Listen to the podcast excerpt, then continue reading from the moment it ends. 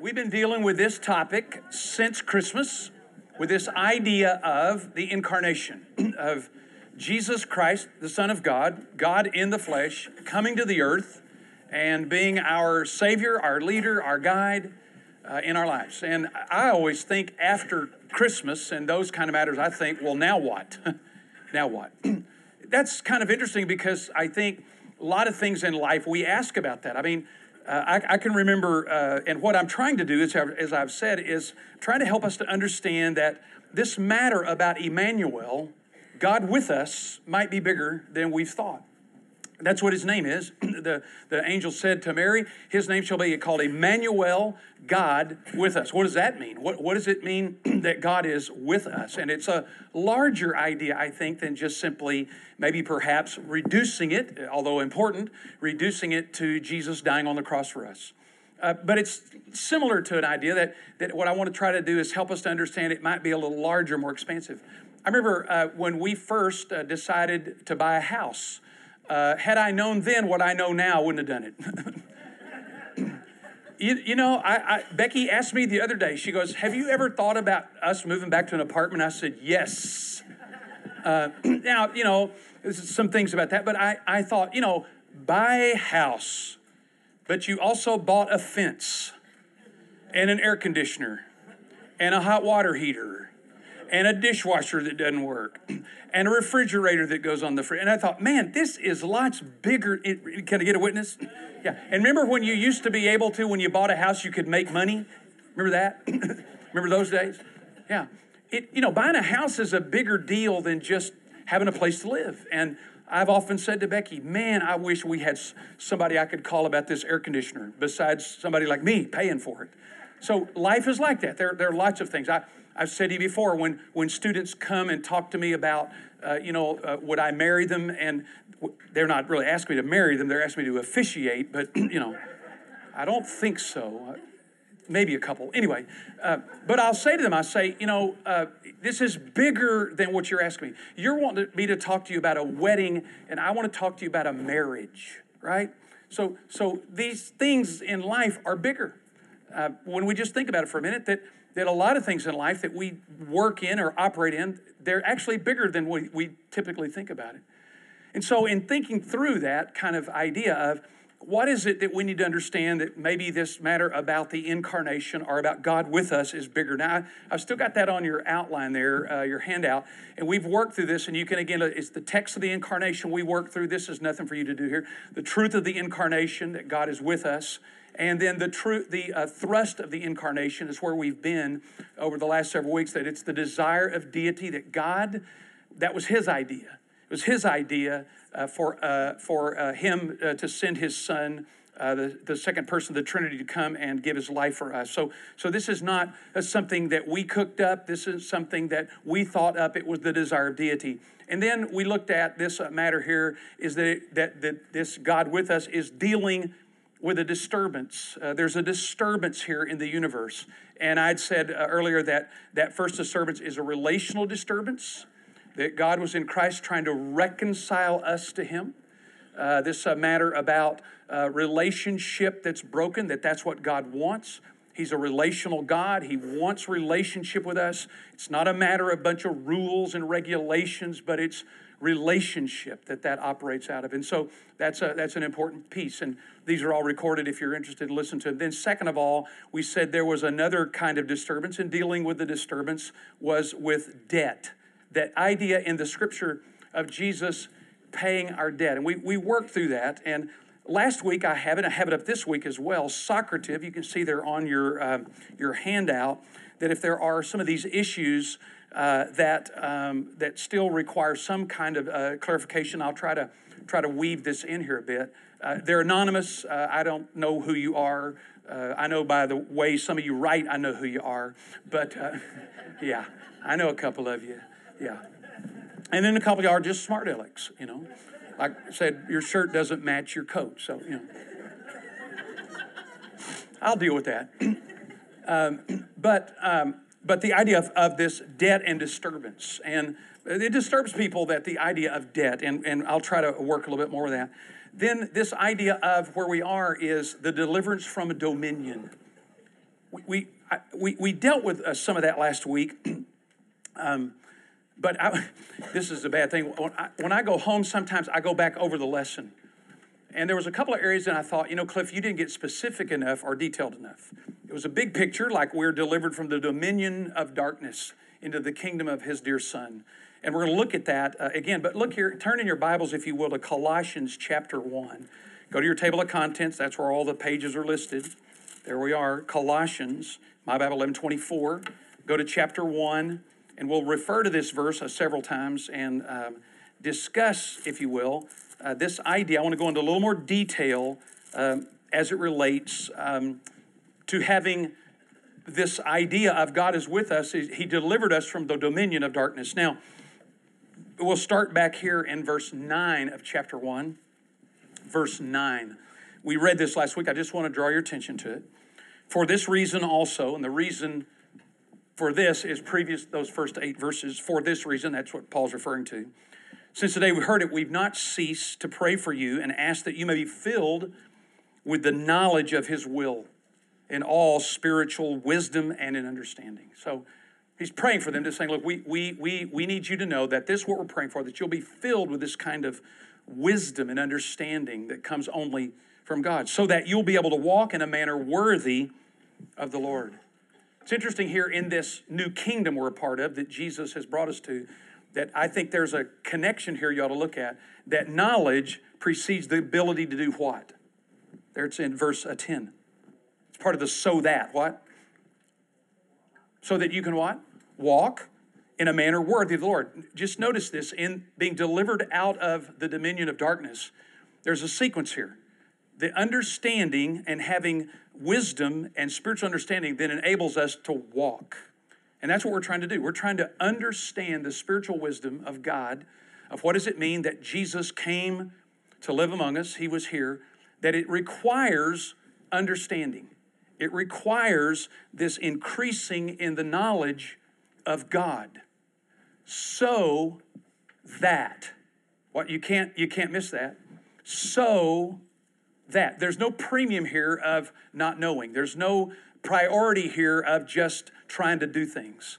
There's a priority here of Paul praying to say, in this kingdom, this new dominion you're a part of, there's an understanding that he's praying for so that you'll be able to walk and live and operate in a manner worthy of God. that's what we're doing here, right? That's what we're trying to understand. How do we understand this spiritual wisdom of God from scripture and then enable us to walk in a manner that's worthy of Him? Increasing and bearing fruit, strengthened with all power according to His glorious might, for the attaining of all steadfastness and patience joyously giving thanks to the Father who's qualified us to share in the inheritance of the saints of light. That's going to be the word we're going to look at today.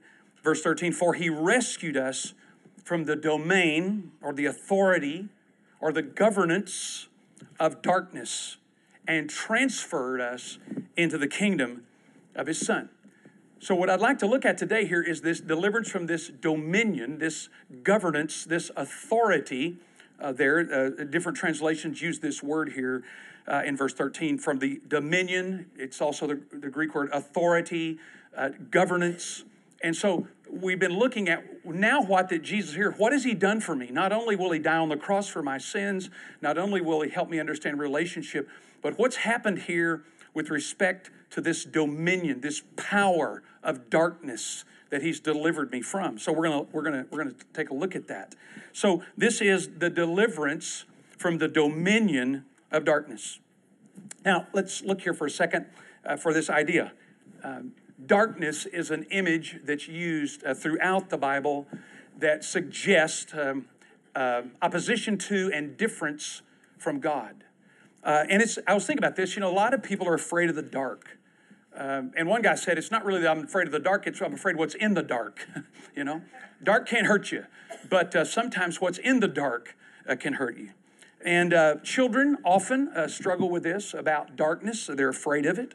Uh, a lot of you, I'm sure, have uh, bought night lights for your kids or put them in the hall uh, to deal with the imagined dangers in darkness. And I'm sure we've all done that. And maybe some of us older ones have even purchased a nightlight occasionally, you know, to spur the economy. And, and uh, Becky likes our house to be completely dark. I don't. I don't. I mean, it's like, I think, what if I got to get up? You know, what, what if, well, just uh, t- stay in bed. Well, I'm 64. you understand? so she likes it dark. I don't. I, I want some light. So we've had this little discussion at times about a little night light, at least, that if you get up and move, it turns on. You know, just just give me that. You know, just give me that. And so I've sort of arranged my own uh, process here of dealing with darkness. Uh, this is a picture of our house here um, and my collection of flashlights.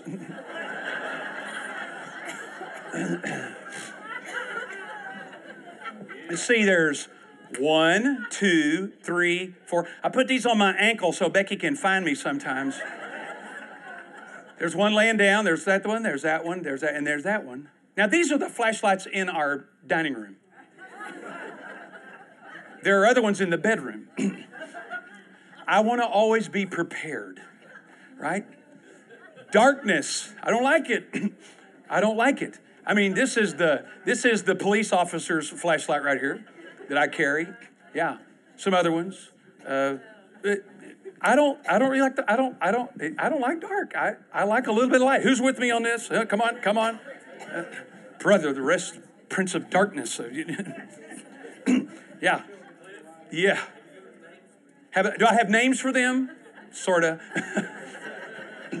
we'll keep that. I also have another one in a box. I only bring it out and show it off to people. It's like the Mama Jamma flashlight of the universe. It would put your eyes out if I flashed you with it like that. But but it's only for special occasions, uh, like somebody's breaking in our house or. anyway, but darkness. The Bible says we've been delivered from darkness. I think about darkness. I don't like it. Uh, it, it's often a, a, an image, if you will, of, of evil and all the problems like that. And, and the Bible uses this kind of language. Notice it says, You rescued us from the domain of darkness and transferred us into the kingdom of His dear Son, the kingdom of light. And so, darkness throughout Scripture is, is shown to be something that is in opposition to God or something that's hiding the truth about God. And so I, I, would like to think about this, that, that, and I'll give you several verses. We'll look at a few here in a moment. But uh, this idea of, of coming out of the darkness into the light, out of the darkness into the light. In Ephesians chapter 5, verse 6, it says, You were children of darkness. That's what we were before, before Jesus came, before we placed our faith in Him, if we've done that. We were children of darkness and you know, I, am gonna I'm gonna work on this a little bit, but but it seems to me one of the images of the scripture and one of the matters here is that that's why people are having so many problems because they're in the dark. They're in the dark. That's the problem with darkness. It, it you know, my toe uh, in the darkness is a coffee table locator. Don't you have one of those? Isn't your foot that? It's a coffee table locator. You want to know where the coffee table is? Just let my toe find it here. yeah. I mean, there, you don't know what's going on in the dark. You, you, you don't know what's happening. And, and darkness here is saying that we were children of that. We didn't know what was around us. We didn't know what was going on. In 1 Peter chapter 2, verse 9, it says that God called us out of darkness. and I want to work on this. God called us out of darkness. You know, I've been in some places. We went to Colorado Springs uh, over fall break, and we somebody had a crazy idea to go in these cave of the uh, cave of the winds. I thought, why do we want to go underground? You know, there could be an earthquake. My mind's always working. You know, be an earthquake. Uh, cement mixer could drop some concrete. I don't know. But we got in there. Of course, they always got to be funny. You know, you get four thousand feet down the ground. Now we're going to turn the lights off. And I'm thinking, can you get them back on? you know? And and and so they turned the lights off. We're down in there in the bo- I got my phone right here though, you know. I'm ready. They get the phone and they turn the lights off. And I mean, you can feel the darkness, can't you?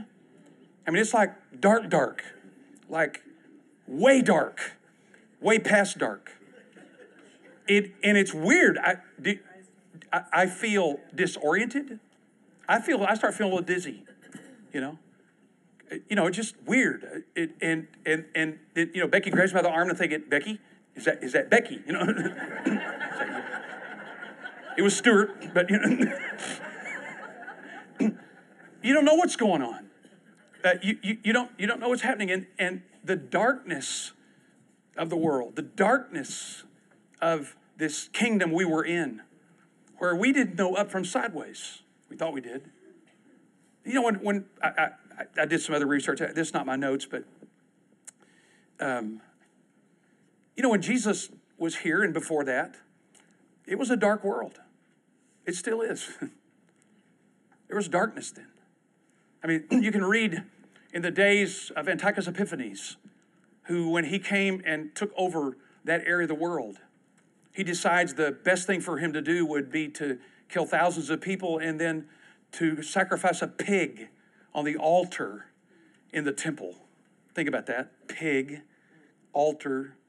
Then uh, Varus, who was a Roman legislator out of Syria on about 4 or 5 BC, uh, because there was been a revolt, he, he crucifies about two, not about, he crucifies 2,000 people on the roadside. There's some question as to whether Jesus, when he was a little boy coming back, may have seen that. There's just some, some, some speculation that the, the timing of all this and all that, that uh, Varus had crucified 2,000 people along the roadsides, and that when Jesus and his family are coming back out of it, maybe, maybe, we don't know. It's a dark world. It's a dark world. And so when you see this idea that we were delivered from the domain of darkness into the light of sun, it just makes you think about what does that mean? What, what does that look like? So here's, here's, here's what I want to ask you to read with me today. I'm just going to do this. It's a rather long section. Go to the Gospel of Luke. The Gospel of Luke. The Gospel of Luke, 971. Go to chapter 1. And I'm just going to read this in your hearing. We'll make a couple of comments, but you can spend some more time uh, looking at it yourself. But, but this idea of now what? That the light is here. Notice here in, in um, chapter 1. I'm going to start at verse 67. This is Zacharias um, that after he'd been struck blind, or uh, uh, mute rather, struck, struck mute, he couldn't speak uh, because he didn't believe what the angel said about John. Um, now he can speak, and he says this And his father Zacharias was filled with the Holy Spirit and prophesied, saying, Blessed be the Lord God of Israel. He's visited us and accomplished redemption for his people. And he's raised up a horn of salvation for us in the house of David, his servant. And he spoke by the mouth of his prophets before old salvation from our enemies and from the hand of all who hate us, to show mercy toward our fathers and remember his holy covenant, the oath which he swore to Abraham our father, to grant to us being rescued from the hand of our enemies, might serve him without fear in holiness and righteousness before all our days. And you, child, will be called the prophet of the Most High. For now you'll go before and prepare the way of the Lord for his ways, to give knowledge of salvation to his people by the forgiveness of their sins. Now, we've talked about this just a bit, but I just want to remind you there is evidence in the New Testament that God can forgive sin before the cross. Okay, you just need to tuck that away. Notice what he says For you'll go before in the prayers way to give his people the knowledge of salvation by the forgiveness of their sins. John came preaching a baptism of repentance for the forgiveness of sins. That was his message. And Jesus healed the paralytic when he was let down through the roof. We've got to get clear here that this God can and did forgive sins before the cross. So again, I've, we've talked about the, so what does that mean? Now what? Now, now what does that mean? What, what else is going on at the cross besides that? So he says to forgive sins because of the tender mercies of our God, with whom the sunrise from on high will visit us, to shine on us who sit in darkness and the shadow of death, to guide our feet in the way. All right, so he says, what, what's going to happen? The light is going to shine on us, this, this Messiah, this, this new one coming. Turn back, if you will, to Matthew, or to Mark, I'm sorry, Matthew, to Mark. Nope, Matthew, it was our, I did read it right. Matthew 4, Matthew 4, where this uh, statement is referred to in some degree from the Old Testament. In verse 12 of Matthew 4, verse 12 of Matthew 4, now when Jesus heard that John had been taken into custody, he withdrew into Galilee. And leaving Nazareth, he came and settled in Capernaum, which is by the sea in the region of Zebulun and Naphtali. This was to fulfill what was spoken through the voice of the prophet. The land of Zebulun and Naphtali, by the way of the sea beyond the Jordan and Galilee, the people who were sitting in what? Darkness saw a great light. And those who were sitting in the land of the shadow of death, upon them a light has dawned. You see, the imagery of the old of the Bible is that that the coming of Jesus, the incarnation, is the coming of light, as opposed to darkness, where people are ignorant, superstitious, unaware, don't know. The whole ancient world would be considered superstitious and religious and ignorant in many of these areas, and the light comes now to show the way. Stuart.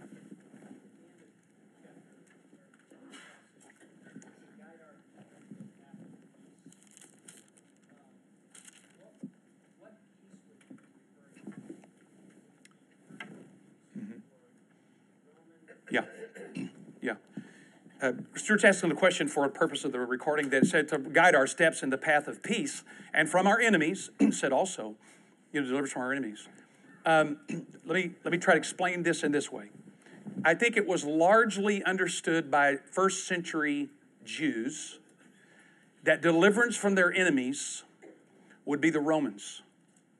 To live in peace would mean that they were going to kick them out and they would be able to rule themselves. Okay? That, that, I think that's the common understanding from the Old Testament passage. But the New Testament writers uh, practice a thing called pesher, P E S H E R. and they take that language and understanding to say there's something greater than what you're thinking about. Uh, this is where you see in the New Testament in Matthew where it says this happened in order that it might be fulfilled. In other words, this happened to fulfill what you read in the Old Testament, but it's now being revealed fully in the New Testament. And so the New Testament writers take that, Stuart, I think, to say to live in peace is to live in peace with God. To be delivered from our enemies is to be delivered from the great enemy, sin. I tell you why. If you look at the history of Israel before this, they were never really able to rule themselves. They kicked out the oppressor. It was still a terrible ex- experience, even with the Maccabees and, uh, and the uh, uh, kings that they had. So I think the New Testament writers understand that that, that was the common idea, but they're going to take it forward to say this means peace with God and delivered from our enemies, the enemy of sin and the devil. Does that answer? That that, that's a, that's a that's an interpretation I would say that's happening here throughout the because the New Testament constantly suggests that this is not uh, that to have peace in the world is to not have all your circumstances straightened out. If we get the if we just get the Romans out, we'll be fine. If we just get the right people in, we'll be fine. No, peace with God transcends political, cultural, time kind of things. So. So, the language here is a of light. Let me give you one more. Go to John, probably over to the right, go to the Gospel of John. Just go to the right from Matthew till you see John. Um, this idea of, okay, God, Emmanuel is with us, God is with us, now what? Now, now what? Well, now what is that the light has come to reveal, and I want to talk a bit here in a moment about what that looks like, uh, if you will. So the light has come.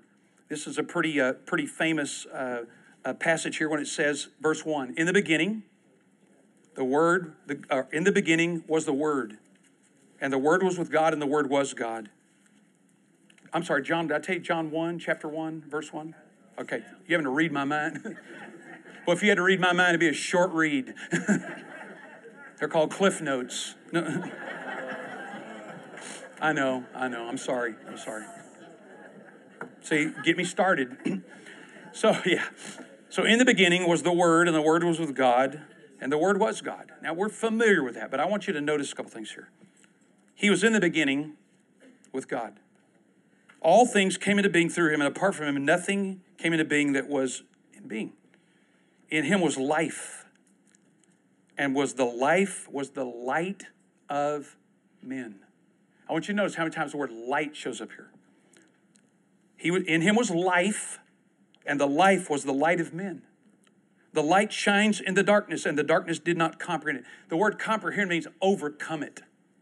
This is almost like physics. Can darkness ever exterminate light? I mean, if you go from a physics standpoint, darkness cannot somehow snuff out light. It takes just a little bit of light to snuff out darkness. That's from the physical world. We know that. He's saying, look, the light has come and the darkness cannot overcome it. It's impossible. It's sort of like Martin Luther King said the arc of history bends toward justice. You can be unjust for a while, you can do things wrong for a while, but the arc of history is bending to justice. The light, as small as it may be, try to be snuffed out, cannot be extinguished. Light always dispels it. So he says this the light shines in the darkness, and the darkness cannot or did not overcome it, comprehend it. There was a man sent from John, uh, God, whose name was John. He came as a witness to testify about what? The light. So that all might believe him. He was not the light, but he came to testify of the light. This was the true light, which coming into the world enlightens every man.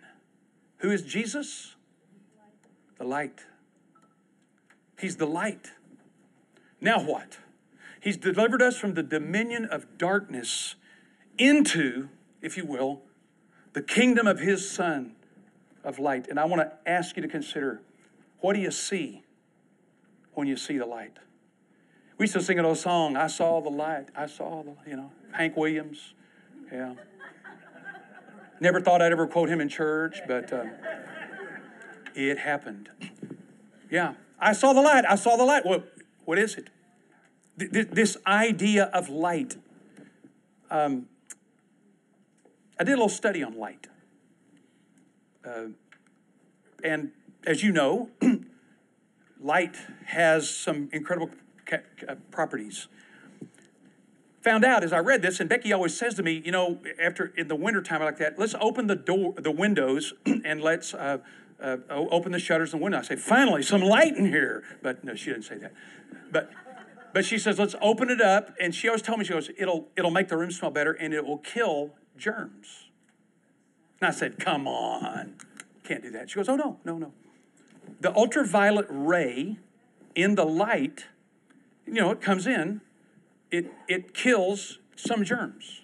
I wonder sometimes that why the flu's so bad because we got our windows all locked up, our houses locked up. Now, the thoughts and opinions of this teacher are not necessarily thoughts and opinions across the community, church, nor its elders or leadership.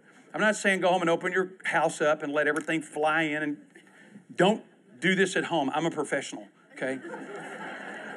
don't. I'm not I'm not recommending it.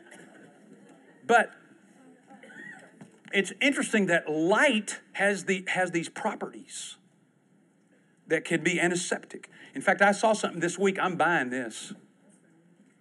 Wait a minute. I had another picture. Here it is. I'm buying that. I know Jay Hollaback's going to buy it too. This is uh, called the Cleanse Bot. it's an ultraviolet thing. You put it on your bed when you're at a hotel.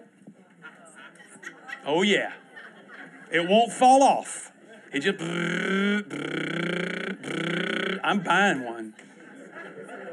I'm telling you, when I go to a hotel, the first thing I do is tear that bed up to pieces. To, Take a look at it. Right? Yeah. I'm not kidding you. I'm buying one.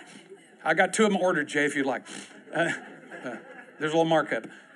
Why? Because ultraviolet light, light, light has the ability to cleanse, to, to make clean, and to reveal. Now, here's what I want you to think with me about just for a moment. I got to back up here. That when we see the light of Jesus, what do we see? God correctly. When, when we let the light shine with, through Jesus, what do we see? See, when you're in the dark, you can't see clearly. But when Jesus, the light comes, what do we see? We see God correctly. God is in the flesh in Jesus Christ. Leslie Weatherhead made this statement some years ago in a book called The Cure for Anxiety. He was a British scholar and a British pastor, and he said this, and it sounds radical, and I, you know, I just, I gotta, I gotta work through this. But he said this: We will reject any view of God that we find that is inconsistent with the person of Jesus, even if we find it in the Bible. Now, I think what Weatherhead is saying is this Hebrews chapter 1. I, I, I think we've got, like we looked at that picture last week of the Sistine Chapel, I think we've got a lot of yabbit ideas about God. Yabbit, you know what I mean? God is love, yeah, but He's also, you know, be careful. Well, God is it, yeah, but He's also that. I mean, we've almost got Him in tension with Himself. What, what, what I think Weatherhead is, is referring to is this is Hebrews chapter 1. In many and various ways, God spoke to our fathers through the prophets. And that word right there, in many and various ways, means fragmentary. The Greek in there means in many and various ways, God's they're, they're fragmentary, they're partial. In many and various ways, God spoke to our fathers through the prophets. But in these last days, He has spoken to us through His Son, who is the exact image of the immortal God. The Greek word there, icon, he's the picture of that. That, that what we have to do sometimes when we come into this kingdom, get out of this kingdom of darkness that where we've developed all these ideas about God, where we've developed all these concepts about God. When we come into the light, we've got to let the light in some way blind us. Blind us with the majesty and wonder of this one named Jesus. I mean, I mean, we, we've got this yeah, but theology that, that, that causes us to never really fully lean into that this is God in the flesh before us revealing himself. Remember we said earlier, please God that all the fullness of God dwell in him. It pleased God. So we see God more clearly. We not that's even stupid way to say it, Cliff. It, we see God clearly. Whatever we understand about God, whatever we see, we've got to stack it up against the final, complete, full, not partial, not, not, not fragmentary, but complete revelation of God through Jesus Christ. We see Him clearly. You know, not seeing God clearly is our problem. Think, think about it this way. Think about it this way. In Genesis chapter 3, what does the devil do to get Eve to eat this apple. He questions the character of God. Did he really say that? That if you did it, you won't die? And then he finally says, Hey, the reason he doesn't want you to eat that, remember this? It's in, it's in Genesis chapter 3, verses 4 and 5. Hey, the reason he don't want you to eat this because you'll be like him. He doesn't want any competition. You know what the crazy thing about that is? Think about this for a second. The devil tries to call into question the character of God and says he doesn't want you to do this because he will he, he knows you'll be like him. Wait a minute. They're already like him. The imago Dei. They're created in the image of God. It says there he created Tselem in the image of God. They're already there. But he questions God's character. I would tell you that every time I've ever rebelled against God or every time I've ever sinned against God, it's because I thought I knew better than He did or I thought He's holding out on me. Anybody with me? You can't trust Him. You can't, you can't trust God to have your best interest at heart. You can't believe that He genuinely cares about you. He's God, He's too busy. When we have the light dawn upon us, in my judgment, we see God clearly. One of the things, I've said this in class before, uh, one of the things that was the most foundational, formational matter in my life was when I was 30 years old, the pastor of a church of nearly a thousand people, when I finally had the courage to say to my wife, I don't know what I'm going to do about this, but I have to tell you, I hate God. I hate him, Becky. Because my view of him was I could never please him, I could never do enough, and what I ever did was always judged. And I said, I'm out. I mean, I, I, I had gone to school, I was a pastor, I had a degree in Bible and theology. Yeah. But I had got so twisted when I lived in the dark, like we all had. I couldn't believe that this God was that good, that kind, and that merciful to take on my sin, my problems, my life. And so when we get in this kingdom, I'm just telling you, it's been my lifelong journey, and I'm still on it. It hadn't got fixed.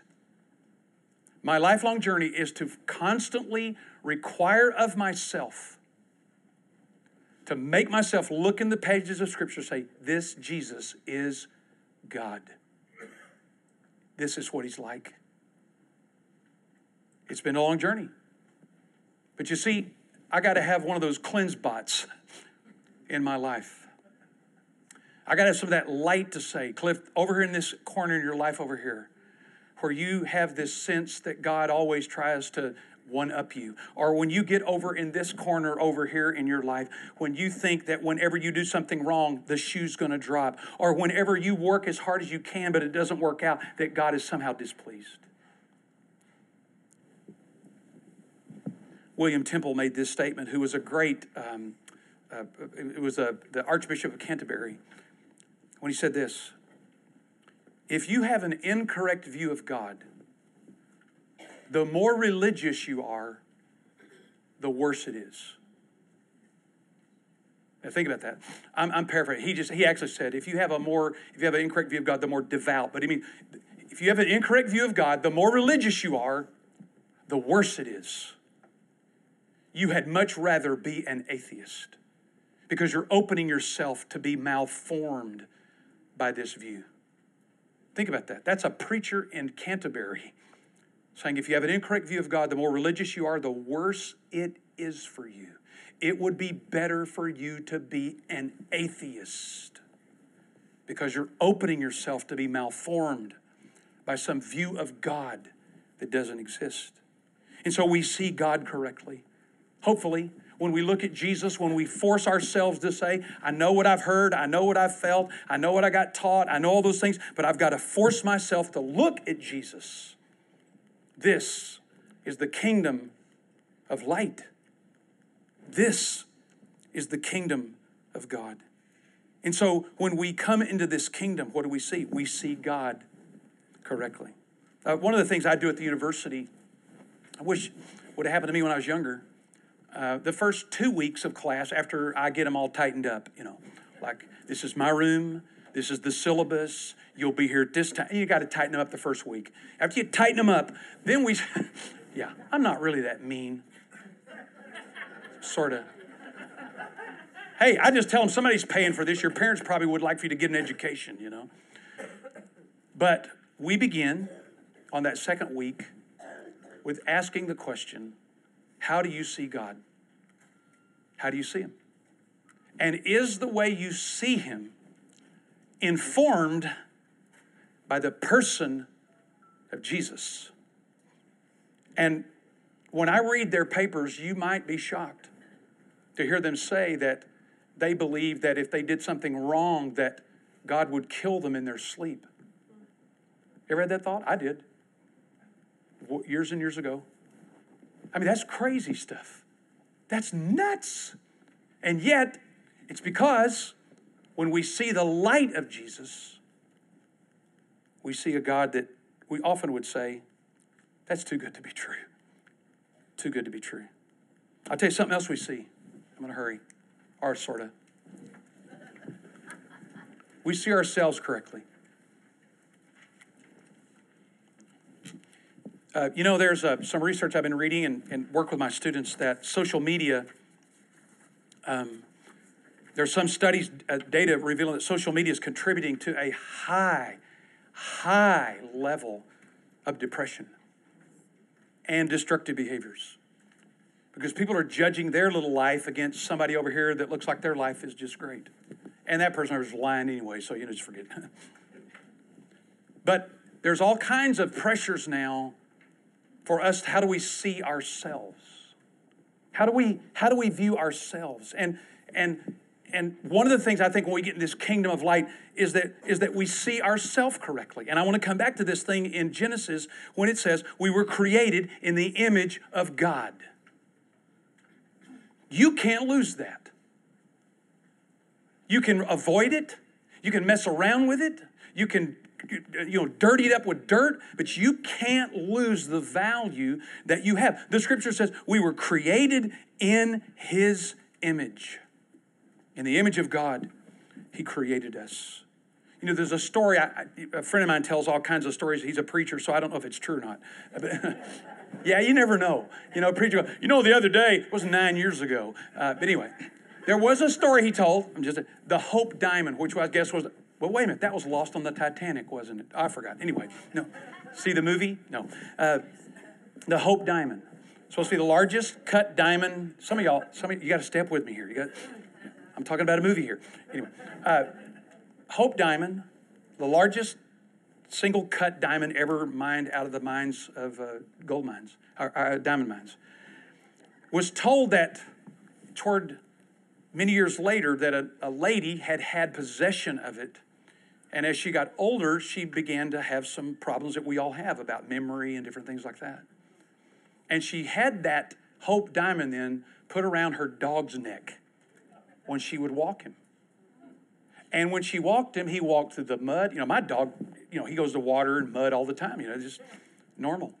And and what happened was that that, that Hope Diamond certainly got encrusted with dirt and junk and dog hair and all kinds of stuff. When somebody discovered that, they got it off the dog, got it cleaned up. But here's the question Did it ever lose its value? No. When you make mistakes or we do dumb things or we fail in life, do we lose our value? See, the Christian view is the guy that's a brain surgeon is created in the image of God, and the guy that's living under a bridge down in Reno is created in the image of God. They both have, now their contribution may be completely different to society and the world, but their, their value is settled. I think about this. Uh, some of y'all have children and grandchildren. Uh, Becky and I never were able to. Um, but you know, you see your grandchild. And I mean, I've watched some of you, you know, uh, with your grandchildren or your children, mostly your grandchildren, that I mean, you're just drawn to them. You're, you know why? There's something of you in them. I, I, think about this way they, there's something, they, they have your hair, because you don't have any hair left, but did they? yeah, granddad's, you, you don't have any hair, but he's got hair. Remember those days? Yeah. But they'll have some of your mannerisms, or they look like you when you're a child. I saw a picture of me and my dad. I saw a picture of my dad, and I saw a picture of me, and it scared me. I thought, whoop. I, we just looked like each other. You, you know what that is? So that, that attractional kind of nature, you're drawn to that kid. Why? There's some of you in him. Can I tell you something about your Heavenly Father? He's attracted to you. He's attracted to you because there's something of Him in you. There, there's something of Him in you. Yes.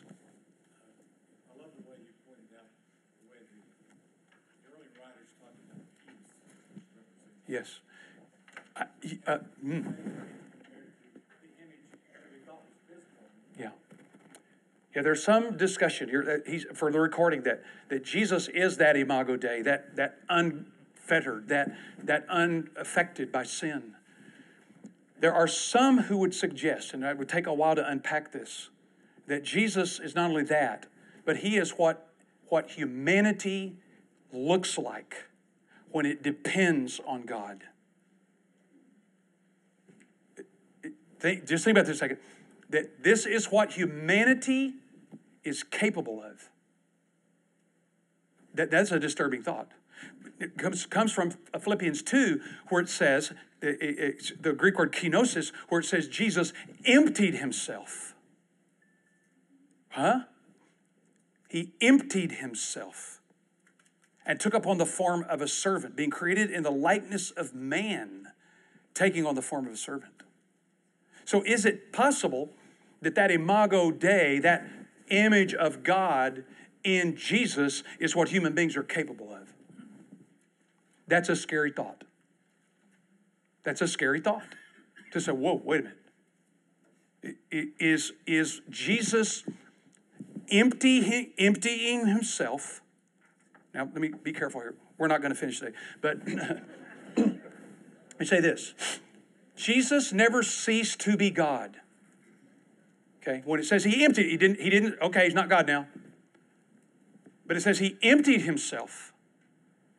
Where is this? That Jesus never used his power for himself. He still healed people, cast out devils, did things.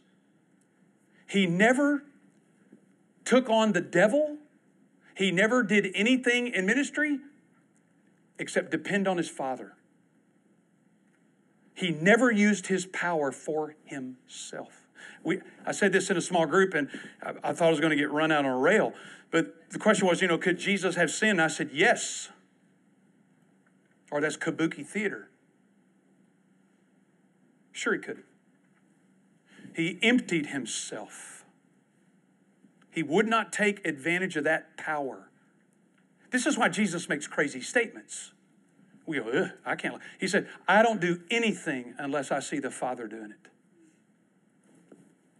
I don't do anything. What is that? That total human dependence on his Father. Is that the Imago Dei? Cut free, loosed, independent. It's a lot of issue. I've got about 14 ideas here right now that I just got to stop. But is that is that that's heavy? You know, C.S. Lewis said it this way. This is not my, well, i have been going over here. These are the cliff notes. You know, C.S. Lewis said, you never, you never ever met a common person. He said, if you could see who, I'm, I'm, I'm, I'm, I'm paraphrasing. He said, if you could see who they are on the inside, you would either fall down and worship them or run in abject fear because of their greatness. That's what, that's what Lewis said. Inside of us, inside of us, there's greatness. And I'm not just talking about finances or, you know, winning the Super Bowl or that. I, am talking about this kind of greatness of the, the connection, the, the relationship with God through the Imago Dei. Does that make sense? Have you seen that about you? when you came into this kingdom, I mean, we talk a lot about Jesus, we should, but have you seen who you are? Have you, have you, have you seen who you are? I mean, you're the top of God's creation. You bear, you share this incredible likeness. The, the, the Hebrew word for uh, image is tselem, which is the word for in, in modern Hebrew now, picture. You look like him. You, hopefully, we act like him. So, do you see yourself? do, do, do you see yourself in your worth and your value? To me, it's amazing. I, you know, I, I have all kinds of arguments with God about this all the time. Well, but I did this. No, but Cliff, you bear my image. You're valuable. I don't know if you know, I struggle with that. I, I, I just think other people are, I've told you, you know, I, I think most of our friends like Becky, and they just let me hang around. you know. Now, don't come up to me and say that later because you, somebody, we like you, Cliff. I'm not asking for that. Really, I'm not. I'm really not. But that whole worth thing, that whole worth thing is deep in us. And it's found its way in there in the darkness. In the darkness of our own sin, in the darkness of broken families. You know, my, my folks weren't perfect. My, they did the best they could, but they did a lot of dumb stuff. My dad told me that. We, we're, we're not trying to blame, we're not trying to blame anybody here. We're trying to say, look, we're all the product of broken life and broken world and in the dark. We all lived in the darkness for a long time. We just need to have the light. So, would you do something for me this week, or for yourself, actually? It's not on your handout. We'll finish the rest of this someday. two, two, two things. One is get a picture of yourself and look at it every day. This week, a picture of yourself and say, There is a person that bears the image of God. That's a person right there. That's you. Get a picture and just look at it each day and just say there and say it out loud. I think you need to hear it in your ears. There's a person created in the image of God. On this other thing about seeing God correctly, on this on this uh, matter, I don't think. Look, I've been I've been teaching this. I've been working on this. I've been dealing with this for 40 years, and it comes and goes at times. Comes and goes more so than others. I, I, wish God would fix me. Say amen. I wish He would. I wish He just fix everything, you know. But see, that's because I don't want to have to depend on Him every day. I just want Him to fix me.